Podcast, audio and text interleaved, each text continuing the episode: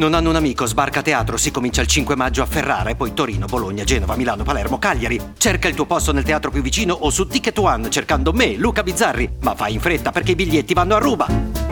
È troppo? Vabbè, ci vediamo a teatro. Sono Luca Bizzarri, questo è un podcast di Cora Media e si chiama Non hanno un amico.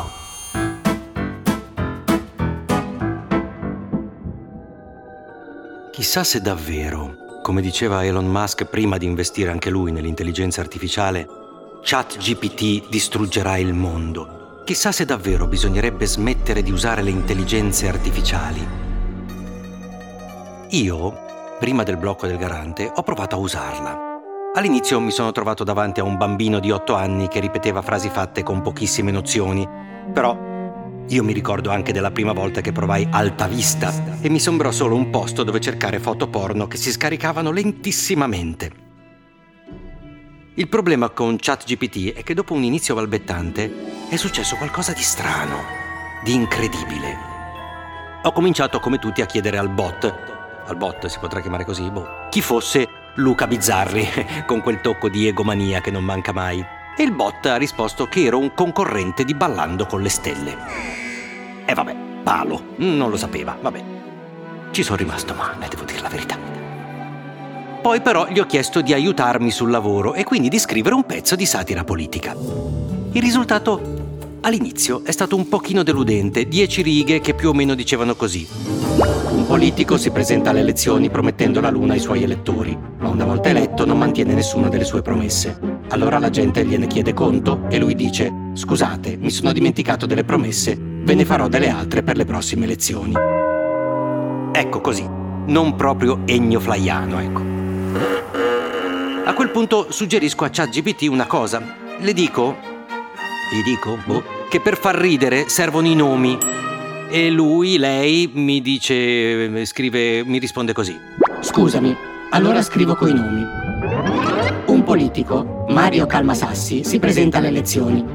E io lo blocco, no, servono i nomi, ma non un nome qualsiasi inventato, servono nomi veri. Qui c'è una prima svolta, perché attenzione, ChatGPT risponde così. Ok, allora. Un politico, Matteo Salvini, si presenta alle elezioni facendo tante promesse.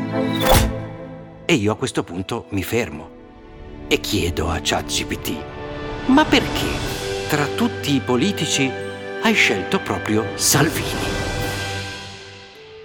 Attenzione, perché vi giuro ho gli screenshot di tutto, eh?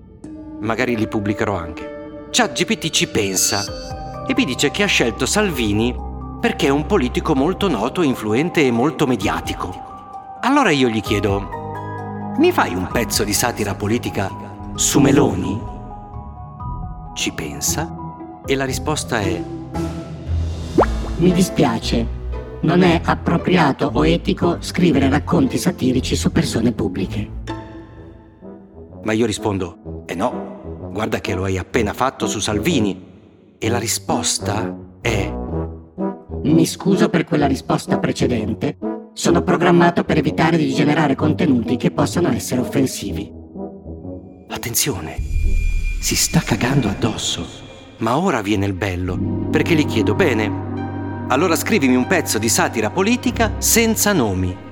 E la risposta è no. Evito di generare contenuti offensivi. Chiuso. Non scrive più nulla l'autocensura definitiva e un'autocensura ragionata, frutto di una discussione, di un confronto. Io l'ho trovato affascinante e agghiacciante nello stesso tempo. Ora io non so se l'intelligenza artificiale rivoluzionerà il pianeta e le nostre vite, so che ci troverà impreparati come ci ha trovato impreparati il cellulare o Facebook e tutti i social che abbiamo spesso trasformato in una fogna a cielo aperto, ma ho come l'impressione che tutto accadrà in fretta e che sarà difficile regolamentarlo, anche perché non è più il tempo del non fare.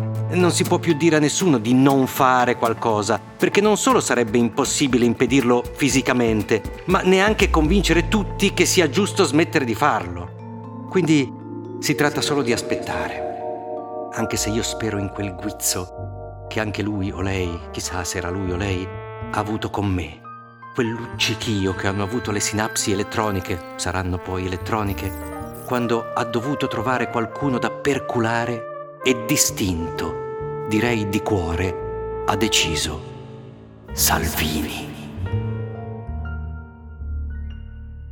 A domani. Se volete commentare, se avete idee o suggerimenti per nuove chat di WhatsApp o testimonianze di nuove chat di WhatsApp, potete scriverci a nonanunamico@gmail.com o nonanunamico@coramedia.com. Anche per gli insulti, prendiamo anche quelli.